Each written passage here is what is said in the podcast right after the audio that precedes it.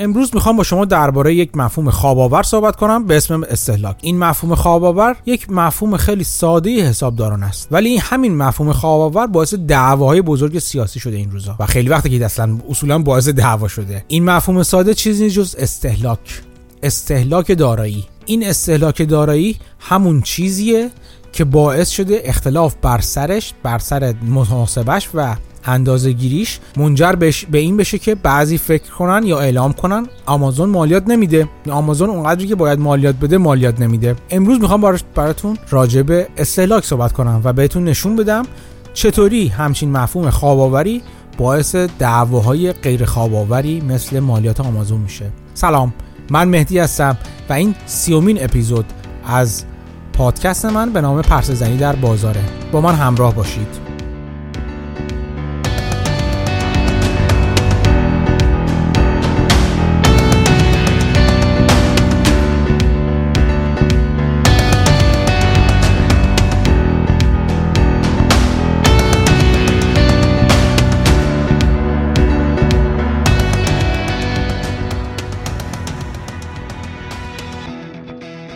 فرض کنید که شما یه علاقمند به خودروهای برقی هستید و اخبار این خودروهای برقی رو مدام دنبال می‌کنید و می‌دونید که یکی از عوامل مهم در موفقیت یا پرطرفداری این خودروهای برقی عمر باتریشون هست. اینکه برای به ازای چند کیلومتر رانندگی مثلا می‌تونه باتری شارژ نگه داره. مثلا شنیدین که ام شرکت جنرال موتورز می‌خواد یه مدل truck هامر رو بیرون بده به صورت که ماشین برقی باشه و گفته که این 350 مایل برد باتریش هست اصطلاحا. یا میزانی هستش که می‌تونه برای اون میزان رانندگی اون مسافت رانندگی باتری رو در خودش نگه داره. فرض کنید شما در اثر به خاطر مطالعاتی که دارین و کاری که کردین و اینا حسابی در این زمینه اوستا شدین خلاصه. و یه روز که دارین تو کارگاه شخصی خودتون تو گاراژتون یا تو زمینتون کار می‌کنید یه فکر بکری به نظرتون می‌رسه که می‌تونید مثلا این خودروها رو این این باتری ها رو عمرشون رو مثلا به هزار مایل افزایش بدید با تکنولوژی جدیدی که به ذهن شما می‌رسه. داریم فرض می‌کنیم دیگه حالا اشکال که نداره که. شما خلاصه میرین اولین کاری که می‌کنین این که آزمایش اولیه رو انجام میدیم و می‌بینیم که بله این درست این تکنولوژی شما این ایده شما داره کار می‌کنه. کاری که می‌کنین اول از همه میرین چیکار می‌کنین؟ میرین ثبتش می‌کنین برای اینکه کسی دیگه ندزدتش. خلاصه ثبتش می‌کنین و بعد اینکه این ثبت اختراع رو انجام دادید میفتید دنبال اینکه سرمایه گذار پیدا کنید. خلاصه طرح اقتصادی می همه کاراتون رو انجام می‌دید میرید سرمایه گذار پیدا می‌کنید و همه چی خوبه.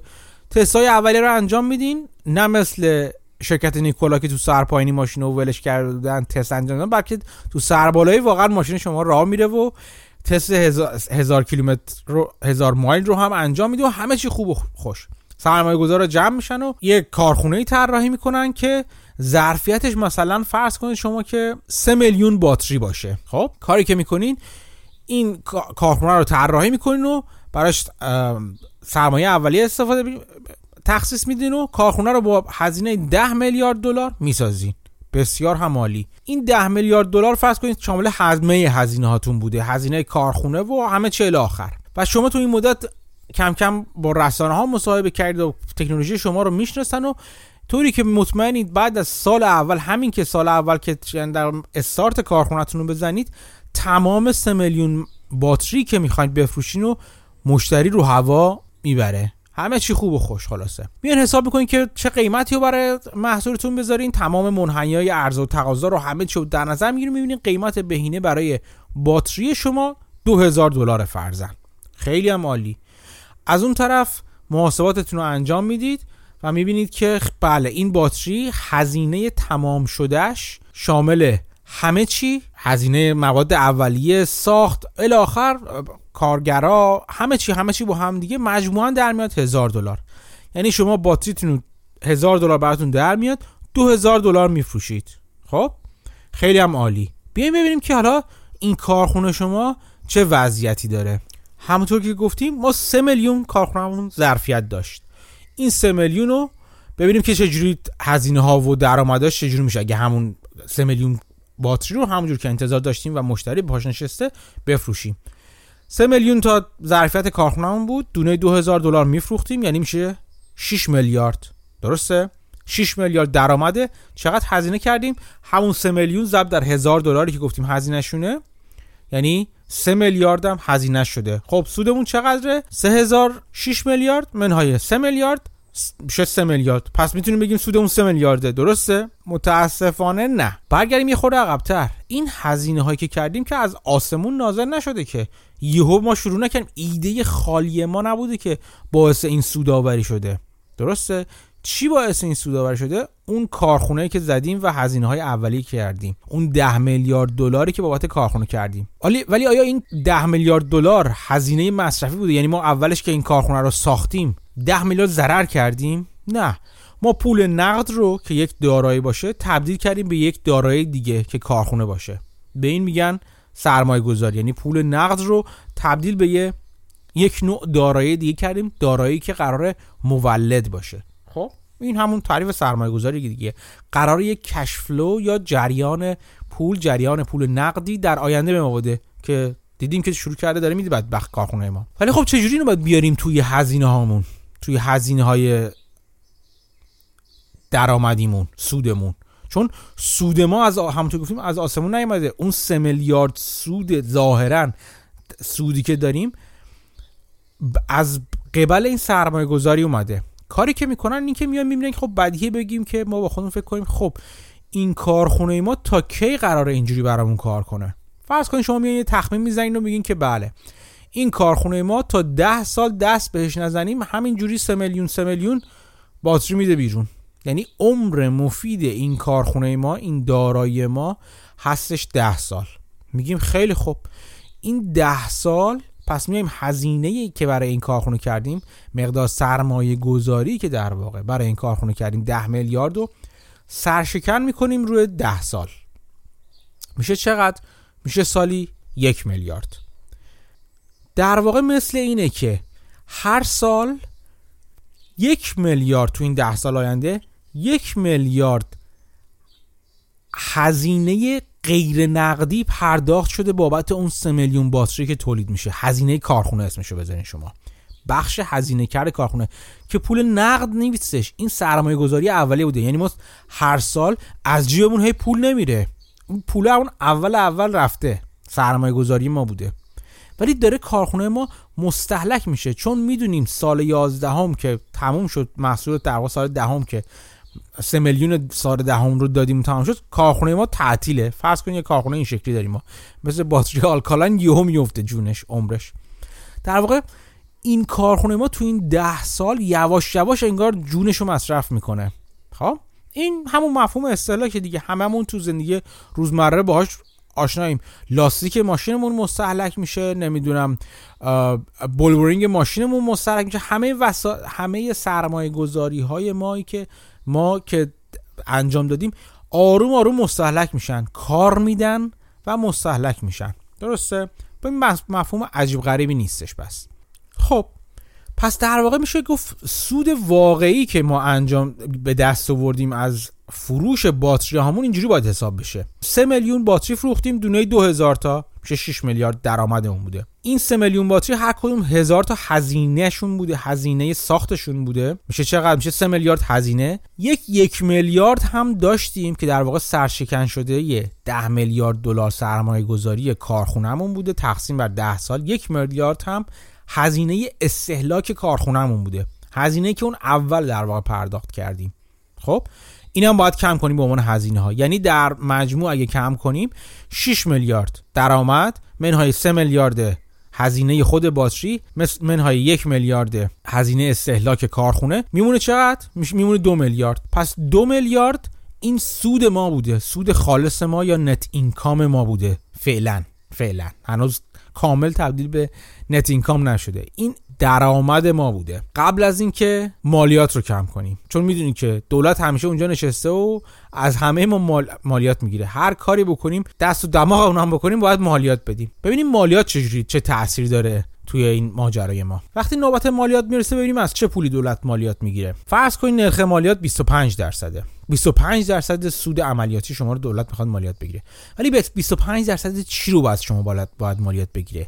آیا باید هزینه که بابت استهلاک شده کم ازش از درآمد شما کم شده اون ازش مالیات بگیر یا پول نقدی که اومد دستتون؟ یادتون نره که در انتهای سال وقتی 6 میلیارد باتری فروختین و 3 میلیاردش رو هزینه کردین دادین به کار کارمندا و کارگرا و جنس مواد اولیه و همه چی 3 میلیارد دست شما مونده بود. ولی شما اگه دولت بخواد بیاد از اون 3 میلیارد مالیات بگیره شاکی میشید. میگین چرا باید همچین کاری بکنی؟ بخاطر که من یه هزینه اولیه س... چیز کردم. سرمایه گذاری کردم. اونو اون اونو باید لحاظ کنه. دولت هم میگه خیلی خب باشه. این استراک تو چجوری حساب کردی تو؟ میگی من استراکم حساب کردم. این کارخونه من 10 سال کار می‌کنه. سرشکن کردم 10 میلیارد سرمایه گذاری اولیه‌مو. و هزینه غیر نقدی که در واقع از جیبم در واقع نمیره.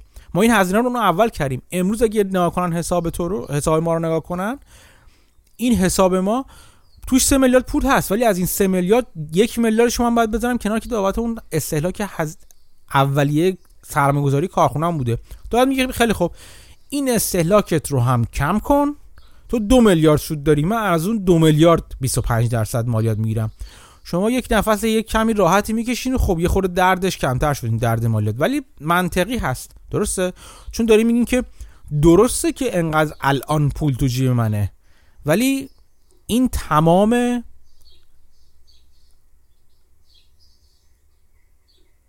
ماجرا و قصه نیست. یه قسمت قصه رو در واقع اون اول پنهان بوده. اون ده میلیاردی که سرمایه گذاری اولیه داشتیم ما.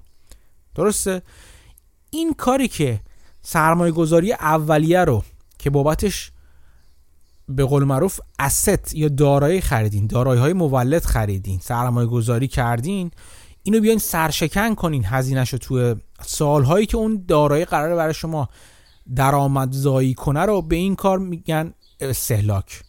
به این مفهوم میگن استهلاک. یا انگلیسیش میشه depreciation. دقت داشته باشین شما. همه دارایی های ما دارایی مثل کارخونه نیستن. یه گریز کوتاه می‌زنم براتون. فرض کنید شما میرین یک پتنت رو می‌خرید. یعنی یک چیزی که کارخونه شما فرض کنید برای اینکه باتریتون رو بهتر کنید می‌بینید که یک نفر دانشجوی مفلوک دیگه هم نشسته بود توی پایان نامش یا توی زیرزمین خونهش نشسته مدت ها روی یک چیزی کار کرده.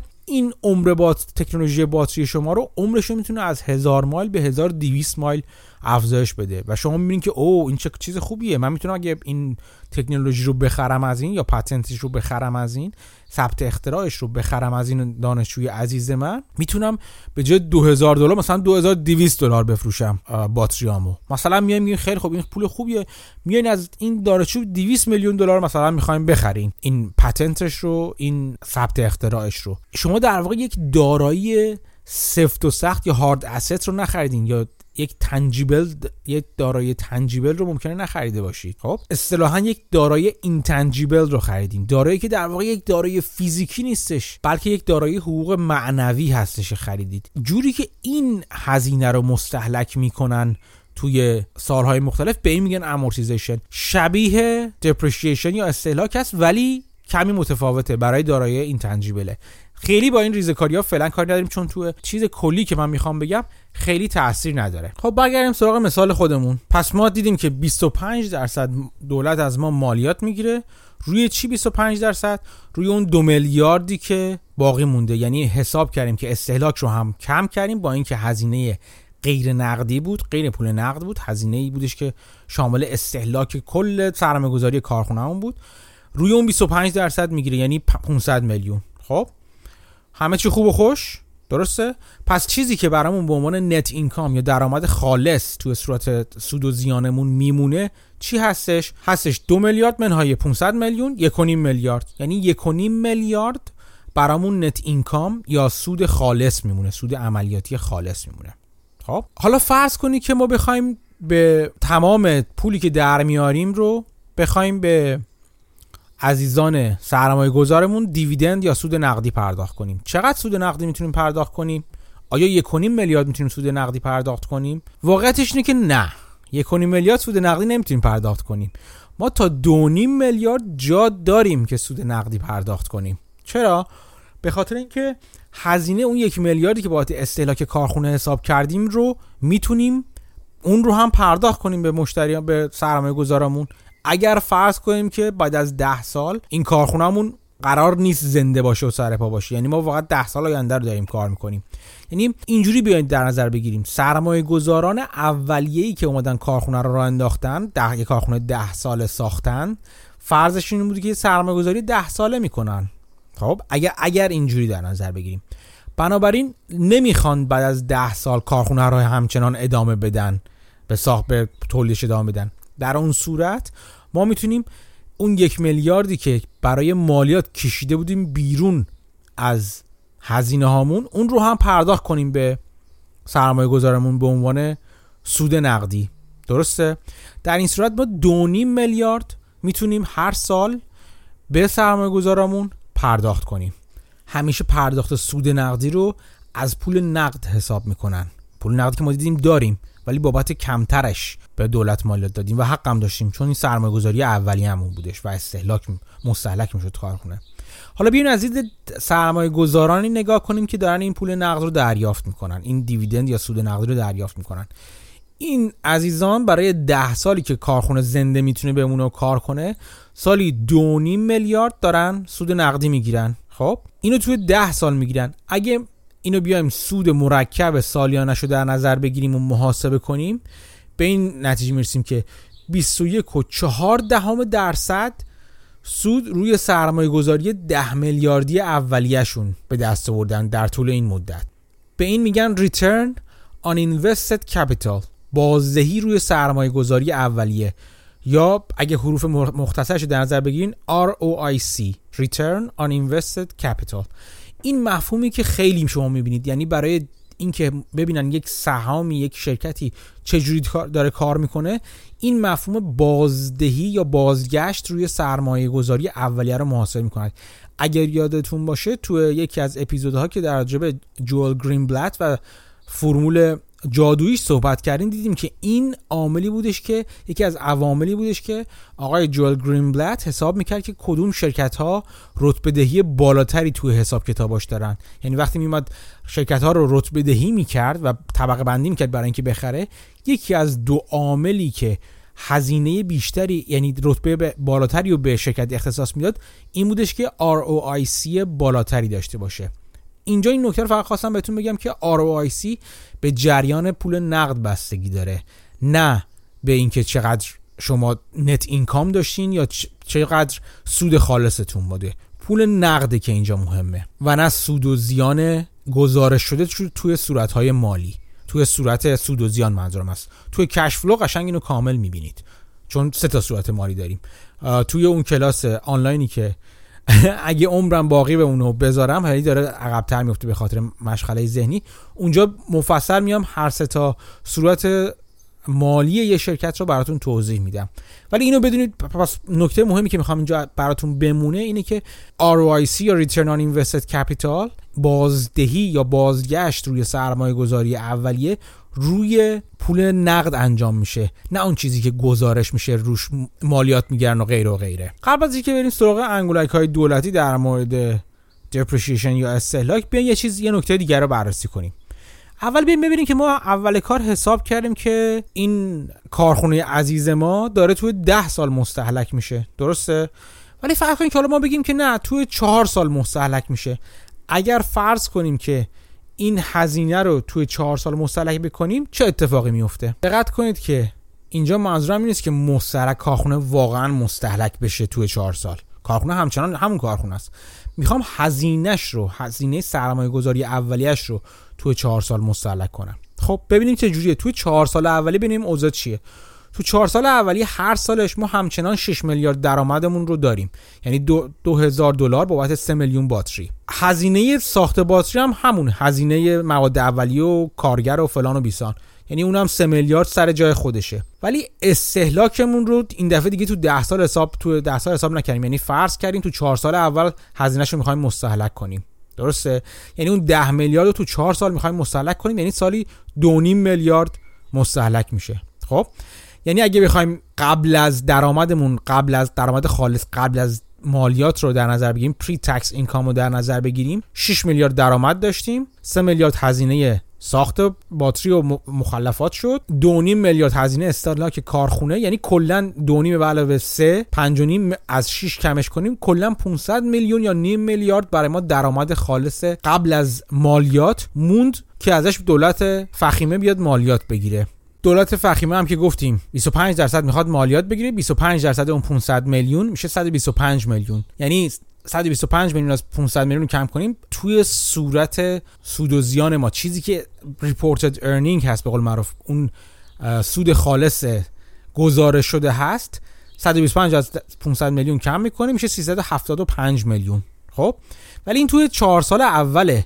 بعد از اینکه 4 سال اول گذشت یعنی از سال پنجم به بعد دیگه ما دپریشیشن یا استهلاک رو نمی‌تونیم کم کنیم چون همه همه اون 10 میلیارد رو زور تپون کردیم تو اون 4 سال و کم کردیم. ببینیم تو سال پنجم تا دهم پنجم ششم هفتم هشتم نهم دهم چه اتفاقی میفته. تو اون سالها هم درآمد ما همچنان 6 میلیارد هست 3 میلیارد هزینه خود باتری بوده. هیچ هزینه دپریشیشنی نداریم یا استهلاکی نداریم. پس چیزی که دولت ازش مالیات قرار خواهد ازش مالیات خواهد گرفت برابر با 6 منهای 3 3 میلیارده. 3 میلیارد 25 درصد رو ازش کم می‌کنه به عنوان مالیات که 25 درصد وقتی ازش حساب می‌کنیم میشه 750 میلیون. 750 میلیون رو کم می‌کنه. میمونه دو میلیارد و 250 میلیون دلار. سود خالص گزارش شده هستش. خب ببینیم این کارهایی که ما الان جانگولر بازیایی که کردیم استهلاک مستهلک استهلاک گزارش شده رو و اون چیزی که ازش به دو... از دولت خواستیم که استهلاک رو در نظر بگیره چه تأثیری داشته توی درآمدهای ما؟ همونطور که دیدیم ما توی چهار سال اول 375 میلیارد در سود خالص اعلام کردیم. اعلام شد برامون بعد از کسر مالیات. توی سالهای بعدی دو میلیارد و 250 میلیون. خب. ولی همه اینا رو باید شما در نظر بگیرید که یه اتفاق دیگه افتاده. ما گفتیم اگه بخوایم دیویدند بدیم یا سود نقدی بدیم به سرمایه گذاران خودمون چه سود نقدی میدیم از چه چیزی میدیم؟ از پول نقدمون. چیزی که استهلاک توش تاثیر نداشته. یعنی اون دو میلیاردی که اول اومدیم مستلک کردیم و باید اضافه کنیم تو اون چهار سال اول. اون مقدار پول نقدمون بوده دیگه. اون دو میلیارد رو اگه اضافه کنیم به 375 میلیونامون می‌رسیم به عدد 2 میلیارد و 875 میلیون دلار. خب توی 4 سال اول. پس تو 4 سال اول پول نقدی که تو جیبمون هستش می‌تونیم بدیم هستش 2 میلیارد و 875 میلیون دلار. توی سال ششم ال آخر تو در سال پنجم اینجوری حساب کنیم سال پنجم که استهلاک دیگه نداشتیم و بیشتر پول مال پول نقدی که تو جیب مونده بودش همون دو, دو میلیارد و 250 میلیون دلار بود که تا انتها دادیم. دقت کنید که ما استهلاکمون رو فرق نکردیم. ما همونقدر مالیات رو به دولت دادیم. فقط اون مالیاتی که دادیم جلو عقبیش فرق داشته. خب؟ یعنی در طول ده سالی که کارخونه ما داره کار می‌کنه ما 25 میلیارد به هر حال دیویدند دادیم یا سود نقدی پرداخت کردیم و به هر حال 5 میلیارد چیکار کردیم؟ 5 میلیارد مالیات دادیم. از این نظر فرق نکرده. فقط اینکه ما سعی کردیم مالیات ها رو هل بدیم عقب سودای نقدی رو هل بدیم جلو بکشیمشون بیایم جلو. این تاثیر در واقع سریعتر مستحلک کردن کارخونمون بوده. نکته که وجود داره اینه که ما چون پول بیشتری رو زودتر دریافت کردیم این قاعدتا باید توی بازدهی سرمایه گذاری ما تاثیر داشته باشه. یعنی برامون باید این سرمایه گذاری جذابتری باشه. درسته؟ چون ما قبلا دیده بودیم هرچی پول دورتر و دورتر بشه تو زمان ارزش خودش رو از دست میده یا کمتر میشه ارزشش. هر چیزی نزدیکتر باشه بهتره. مخصوصا که هرچی هم بزرگتر باشه مثل این کار ما. در واقع این روش مستحلک کردن داراییمون سریعتر و زودتر باعث میشه که این سرمایه گذاری رو جذابتر کنن. توی یه اپیزود دیگه براتون نشون میدم که چه جوری میشه این دوتا بازدهی سرمایه گذاری با هم مقایسه کرد. درسته که در انتها ما همونطور که گفتیم در انتها 25 میلیارد دلار دیویدند یا سود دریافت کردن سرمایه گذاری ما و 500 میلیون هم 5 میلیارد هم عذر می‌خوام 5 میلیارد هم مالیات دادن. در هر دو صورت یعنی برای از نظر ظاهری اگر فقط ابتدا و انتهای زمان سرمایه گذاریمون رو در نظر بگیریم تفاوتی نداره. ولی خب همین انگولک کوچیک باعث میشه پول زودتری ما اول به سرمایه گذارانمون بدیم بعد پول به دولت بدیم. یعنی دولت پولش رو دیرتر دریافت کنه. و این اگر در واقع بخوایم در نظر درست محاسبه کنیم به نفع سرمایه گذارانه و به ضرر دولت. درسته؟ ولی خب این این دو, دو جور محاسبه این که چجوری تو این دو حالت مختلف با اینکه ابتدا و انتهای کار ما یکی در هر دو حالت چجوری بازدهی سرمایه گذاری محاسبه کنیم؟ به دو روش محاسبه بازدهی سرمایه گذاری برمیگرده که روش اول که یک نواخ بود همه چی یکی عادی داشتش انجام شدش بهش میگن کگر یا Compound Annual Rate of Growth Rate یا میزان رشد سالانه مرکبه. و دومین روشی که ازش باش محاسبه می‌کنیم که کمی پیچیده‌تر هستش به IRR معروف است یا Internal Rate of Return. این روش این روش های مختلف به نتایج مختلف ختم میشن در این حالت ما. یعنی در حالتی که ما پرداخت سود به سرمایه گذارمون و پرداخت مالیات به دولت زمان بندیش متفاوت هستن با هم دیگه. اگر IRR رو اینو حساب کنیم که الان جاش اینجا نیست و من براتون حساب کردم. اگر IRR این روشی که الان در واقع زودتر کارخونمون رو مستحلک کردیم انجام بدیم به عددهای خیلی جالبتری می‌رسیم. یعنی خواهیم دیدش نرخ بازگشت سرمایه گذاری ما میشه 23 دهم درصد. قبلا چقدر بود؟ اگه یادتون باشه گفتم 21 و 4 دهم درصد بود. این همون جذابیتیه که زود مستحلک کردن کارخونه برای ما ایجاد می‌کنه. خب حالا بیایم ببینیم انگولک دولت اینجا چی می‌تونه باشه. دولت دوست داره کارخونه های شبیه این در واقع تاسیس بشن و سرمایه گذاری های شبیه این انجام بشه. چون سرمایه گذاری های شبیه این کارآفرینه تولید تولید ملی رو بالا می‌بره و و هزار جور چیز خاصیت خوبی دیگه داره. پس دولت چیکار می‌کنه برای اینکه در واقع بیا تشویق کنه سرمایه گذاران رو برای اینکه سرمایه گذاری کنن با استفاده از این چیزی که مفهومی که ما اینجا دیدیم؟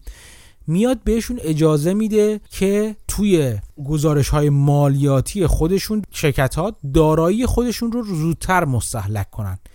اصطلاحا به این کار میگن accelerated depreciation rate یا سریعتر مستحلک کنن که به روش های مختلف انجام میشه.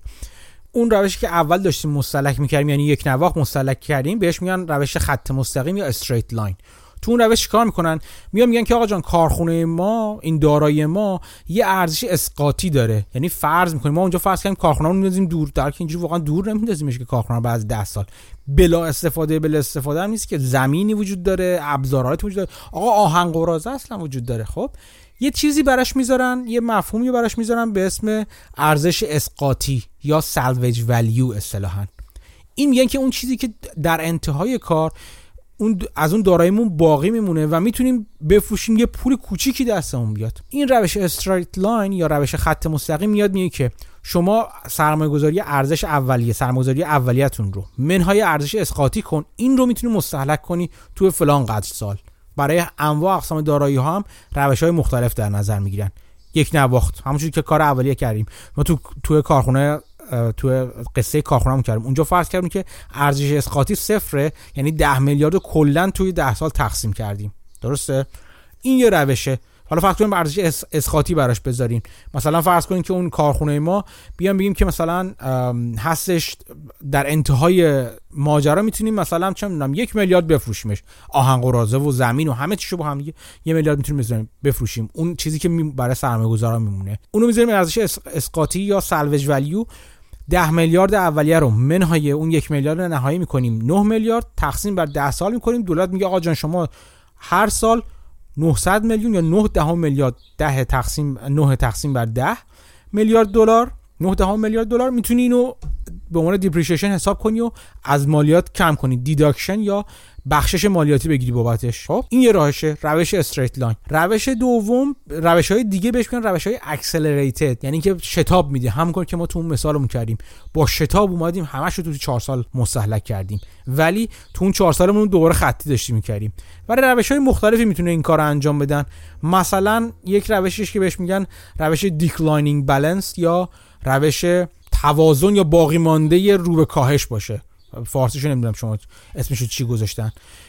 تو این روش حالا مهم مفهومش اسمش اصلا مهم نیست مفهومشه. میاد میگه چی؟ میگه آقا جان این دارایی شما مثلا قرار تو ده سال مستهلک بشه کلا. حالا با سرعت های مختلف. اول زودتر مستهلک کنی بیشترش مستهلک کنی یا بعدا زود بیشترش مستحلک کنی. بیایم چیکار کنیم؟ میایم میگیم که اینو accelerated می‌کنیم به این روش یعنی شتاب میدیم بهش به بخش declining میگیم که یعنی که فرض داریم می‌کنیم که شما 10 درصد داراییتون داره هر سال مستهلک میشه. ولی به جای اینکه بیایم بگیم که 10 درصد 10 درصد 10 درصد 10 درصد اینجوری تا آخر بریم میگه نه اینجوری براتون حساب می‌کنم. میام میگم که از اون 10 میلیارد 10 درصدش رو همون اول مستهلک می‌کنیم خب؟ از اون چیزی که باقی مونده از اون 9 میلیارد دوباره 10 درصد دیگه رو مستهلک می‌کنیم. از اون بعدیش دوباره باقی مونده که چیزی که باقی مونده 10 درصد اونو مستهلک می‌کنیم. خلاص اینو تا آخر همینجوری میریم جلو. یه روش اینه یه روش بهش میگن double declining میاد میگه چی؟ میگه که به جای اینکه بیایم این 10 درصد رو مستهلک کنیم میایم 20 درصد مستهلک می‌کنیم. یعنی 20 درصد. میگیم این داره خیلی طولانی میشه. بیایم کمک کنیم به شما. به جای اینکه 10 درصد سالی مستهلک کنیم سالی 20 درصد مستهلک کنیم. 20 درصدش رو اول مستهلک کنیم از سال دوم 20 درصد باقی ماندهش رو مستهلک می‌کنیم. همینجوری میریم جلو. این هم یه روشه. یه روش دیگه براش می‌ذارم بهش میگن some of the years digits. یه روش بامزه میگه چی؟ میگه آقا جان شما روشتون چجوری می‌خوایم تو مثلا فرض کنین تو 10 سال می‌خوایم مستهلک کنیم؟ بسیار هم عالی. میگه بیاین بگین که خب بنویسیم توی برگه کاغذ مثلا. بنویسیم یک دو سه چهار همجوری تا ده. اینا رو همه رو با هم جمع بزنیم. چی میشه نتیجهش اگه گفتین چی میشه؟ میشه 110 تقسیم بر دو 55 خب؟ میگه بیا اینجوری مستهلک کن.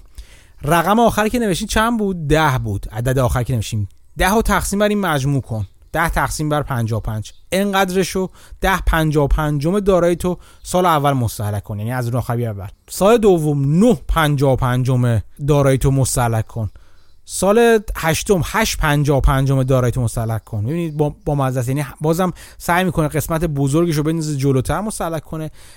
زیادشو بندازه عقبتر. همه این جانگولر بازی ها برای اینی که بخواد به روش های مختلف دارای شما رو استهلاکش رو جلو یا عقب بندازه و اینجوری تاثیر بذاره تو میزان مالیاتی که کسب و کار شما باید بپردازه. و هر چی زودتر این میزان مالیاتی که تو اون سال خاص البته. دیدیم که در نهایت میزان مالیات یک, یک جور بود. فرقی نداشتش. ولی اینکه چقدر زودتر داره شما مالیاتتون رو بپردازین یا چقدر دیرتر بپردازین باعث میشه که internal rate of return برای شما جذابتر باشه. بجز اون پول زودتری بتونید دست مشتریاتون بدین دست سهامدارانتون بدین یا حتی اصلا اصلا پول زودتری بیشتری دستتون بمونه. اگه قرار نیست پول نقد بدین مشتریاتون بتونین کسب و کارتون رو رشد بدین. خب؟ کلا accelerated depreciation یا استهلاک شتابنده اسمش رو اگر بذاریم این باعث میشه که هرچی شتاب استهلاک بیشتر باشه جذابیت سرمایه گذاری بیشتره. و دولت میاد این کارو می‌کنه. البته تا یه حدودی هم میشه گفتش که ممکنه این چیز باشه. ممکنه این مبنای کاملا درستی داشته باشه. مثلا فرض کن شما میگین که آقا پتنتی که من خریدم حالا پتنت نبگیم.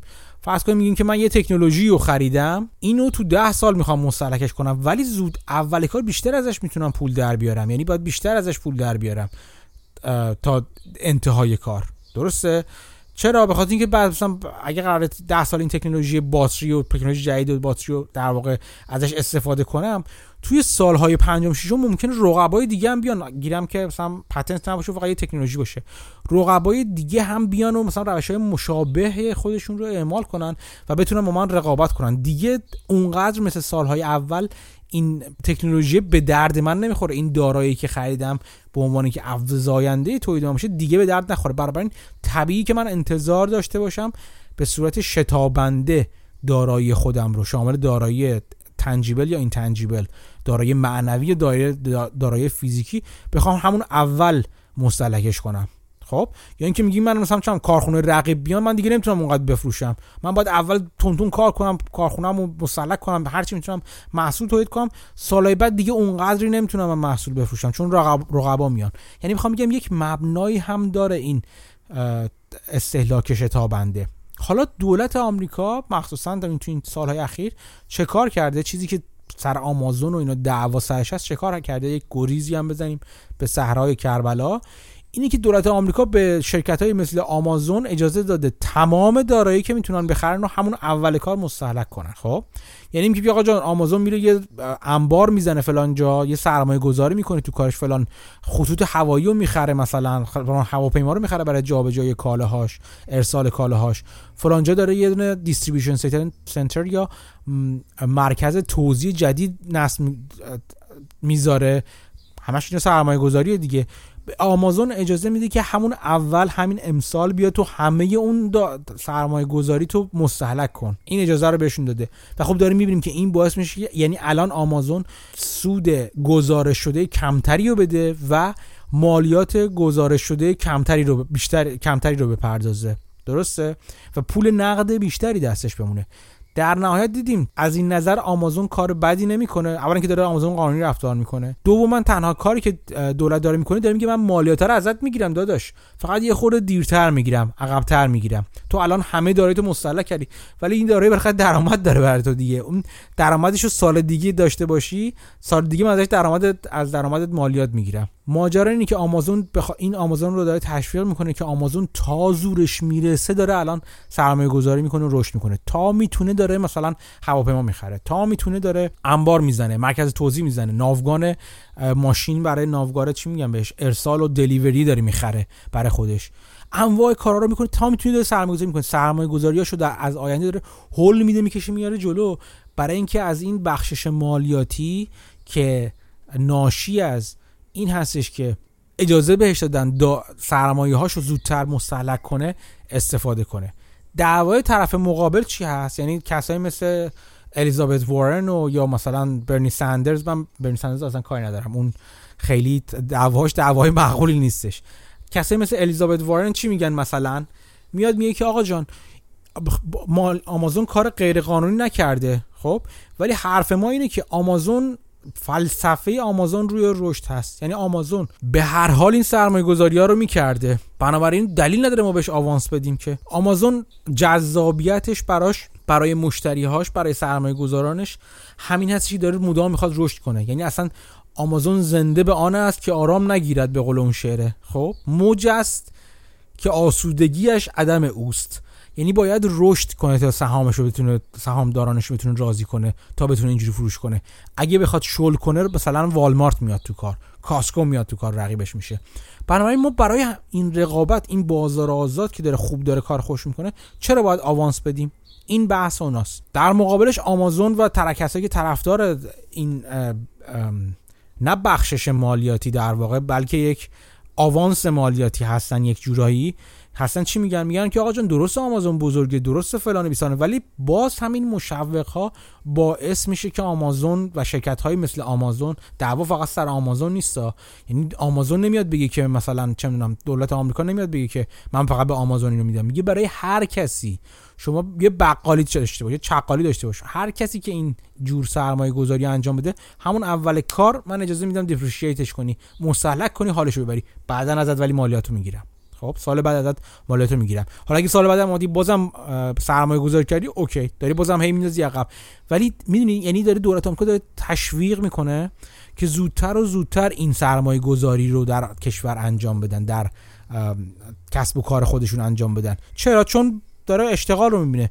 داره فکر می‌کنه که باعث اشتغال میشه. همون چیزی که باعث شده بود اشتغال آمریکا این همه پایین بیاد. این و عوامل دیگه البته.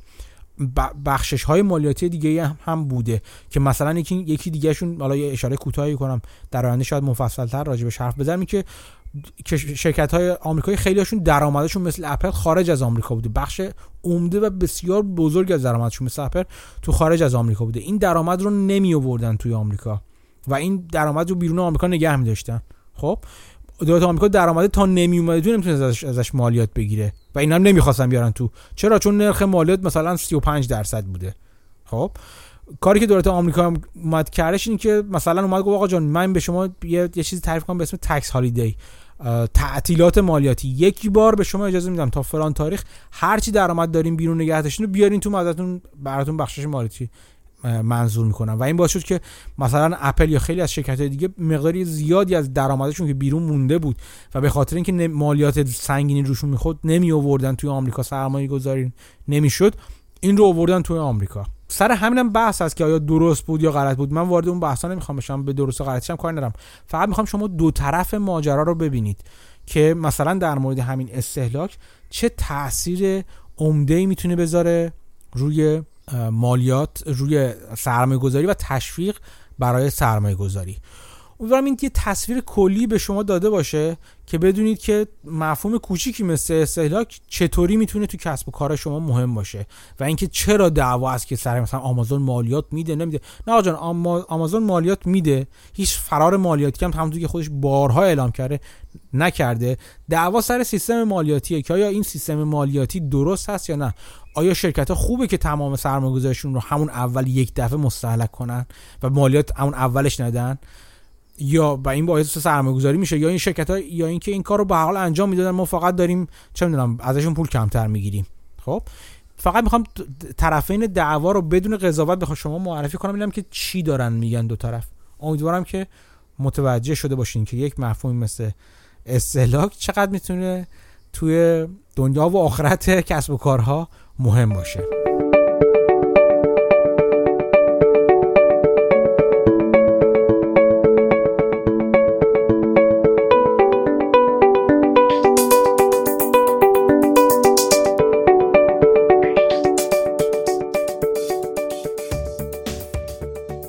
امیدوارم که اپیزود این هفته هم براتون جالب بوده باشه و چیزی بیشتر رو برای فکر کردن مخصوصا در اختیارتون گذاشته باشه. حقیقتش اینه که اپیزود این هفته خیلی طولانی تر از این بود و بخش های بسیار بیشتری داشت. ولی خب چون دیگه خیلی طولانی تر می‌شد و بالای یک ساعت داشت می‌رفت دو بالای دو ساعت داشت می‌رفت اصلا من یه بخشش نگشتم برای هفته دیگه که هفته دیگه برای شما بذارم. ادیتش هم البته خب آسون تر می‌شد اگه فقط من بخشش رو ادیت می‌کردم. یعنی تنبلی من اینجا باعث شد که شما سردرد کمتری بگیرید. یک نکته که می‌خواستم به عنوان توصیه موقع خدافزی بهتون بگم راهیه برای اینکه بیشتر یاد بگیرید. از مقالات نترسید. یک مقاله که براتون جالبه رو شروع کنید خوندن. مخصوصا اگر به زبان انگلیسی باشه چه بهتر. ولی شروع کنید راجع به هر مفهومی که نمی‌فهمید توش پیله کنید و همون مفهوم رو یاد بگیرید. شما با خوندن یک مقاله که کلی مفهوم ناآشنا براتون داره می‌تونید کلی مفهوم جدید یاد بگیرید. هر کدوم از اصطلاحات توش رو می‌تونید گوگل کنید جستجو کنید و ازش بیشتر یاد بگیرید در طی همون گوگل کردن ها هم بازم منابع جدیدی پیدا می‌کنید که بیشتر بخونید و بیشتر یاد بگیرید. چون موقع خوندن اونها هم سوالات دیگه ای پیش میاد. قسمت عمده ای از یادگیری های گذشته من و حتی همین الان از این طریق انجام میشه. منم مثل شما وقتی مقاله ای رو می‌خونم ممکنه مفاهیمی داشته باشه برام توش توی مقاله که ندونم چی هستن. و من برخلاف شما که بعضا دوستانی هستن که میان می‌پرسید من کسی ندارم بپرسم به جز گوگل. بنابراین میرم تو گوگل میگردم و اون مفاهیم رو پیدا می‌کنم. سایت هایی مثل سایت investopedia.com سایت های بسیار خوبی هستن که می‌تونن شما رو راهنمایی کنن در اینکه بیشتر بدونید مف... هر مفهوم هر اصطلاح رو بهتر و کاملتر یاد بگیرید. و نکته خوب توی سایت های مثل Investopedia investopedia.com این هستش که توش لینک های دیگه داره به منابع جدید دیگه. برای مثال بهتون توصیه می‌کنم همین مفهوم depreciation یا استهلاک رو و انواع اقسام استهلاک ها و غیره رو توی مدخل Investopedia برید و ببینید و بخونید و ببینید چطور لینک میشه به قسمت به مفاهیم دیگه کاربردهای دیگه و دنیایی از مفاهیم رو اونجا می‌تونید ازش یاد بگیرید از این سایت بسیار عالی یاد بگیرید. سعی می‌کنم بعضی از لینک ها و بعضی از چیزها رو بذارم. من کلیپ های ویدیویی که بعضی وقتا می‌ذارم توی حساب توییتری پادکست حساب توییتری شخصی یا توی کانال تلگرام از همین جا اومده. امیدوارم که از همین سایت میاد خیلیاش. امیدوارم که به درتون بخوره. یک نکته دیگه هم که می‌خواستم بگم که این هفته من گروه تلگرامی متصل به کانال تلگرام رو هم راه انداختم و دوستان زیادی اومدن و عضو کانال تلگرام شدن و اونجا کم کم داره شروع میشه بحث های خیلی خوبی انجام میشه و جدا از این که جو دهی هایی که بعضی انجام میدن که حالا مثلا فلان سهام رو بخریم فلان سهام رو بفروشیم فردا میشه فردا بلا میشه که اونم بالاخره نمک ماجراست. من هیچ مشکلی باش ندارم. ولی بحث های عمقی تر بهتری کم کم داره مطرح میشه و من امیدوارم که بین دوستان مطرح بشه. من اونجا خیلی قرار نیستش نقش عمده ای رو به عهده بگیرم. مگر اینکه چند وقت بار بیام چیزی رو بذارم یا به سوال بعضی از دوستان اگر بتونم و وقت داشته باشم پاسخ بدم. ولی اون محیط دست خودتون رو میبوسه. اینکه شما بیشتر بیاین با همدیگه حرف بزنید و همدیگه در جریان خونده هاتون یاد گرفته هاتون بگذارید. از جمله یکی از دوستان شروع کرد در ادامه توییتی که من توی توییتر گذاشتم در مورد بازدهی سهام در دوران ریاست جمهوری مختلف و یه نمودار خوب رو به سنت نمودارهای خوب خودم گذاشتم. دوست دیگه اومد شروع کرد بحث رو ادامه داد و نمودارهای بهتری رو حتی گذاشت و نتایج جالبتری رو گذاشت. امید و آرزوی من برای این گروه متصل به کانال تلگرام چون این بحثاییه که بحث سازنده بیشتری صورت بگیره و با همدیگه اونجا دوستان بتونن همدیگه در راه مسیری مسیر و راهی که دارن میرن در یادگیری بیشتر کمک کنن و منابع بیشتری بذارن در اختیار همدیگه. همون کار که من سعی کردم با خود کانال تلگرام شروع کنم و ادامهش بدم. خوبیش این هستش که تو اون گروه تلگرامی متصل به کانال تلگرام می‌تونید ببینید پست های تل... کانال, کانال تلگرام رو و روشون کامنت بذارین و همینطور روی اونها بحث کنید با هم دیگه. یا اگه سوالی چیزی دارید از من اونجا مطرح کنید که بازم قول نمیدم ولی سعی می‌کنم که به سوالاتون اون سوالی که مخصوصا با گوگل کردم پیدا نمی‌کنید بهشون جواب بدم. چون اگه با گوگل کردم پیدا می‌کنید ازتون می‌خوام که زحمتشو خودتون بکشین رو انجام بدید این کار رو. و بقیه رو در واقع مستفیض کنید و با بقیه به اشتراک بذارید. نکته نهایی هم باز هم تشکر از دوستانی که همچنان دارن به حمایت مالی از پادکست ادامه میدن. با شرکت در خیریه کمک کردن به خیریه ها و همچنان دارن عکسای فیشاشون رو برای من میفرستن. واقعا لذت بخشه و من واقعا از از شما تشکر می‌کنم که اینقدر لطف دارید که باعث میشید که این پادکست یه تاثیر خوبی هم در دنیای بیرون گذاشت بگذاره. و این خواست این درخواست من رو در واقع جواب گفتین. همچنان ویروس فلان در حال گرفتن قربانی تو دنیا. مراقب خودتون باشین مراقب عزیزانتون باشید. سعی کنید به عزیزانتون کمک کنید و اونا رو هم در اینکه حفظ فاصله اجتماعی رو انجام بدن کمک کنید. تا هفته آینده و اپیزود دیگه بیشتر بخونید بیشتر یاد بگیرید بیشتر بپرسید. بیشتر فکر کنید. خدا نگهدار.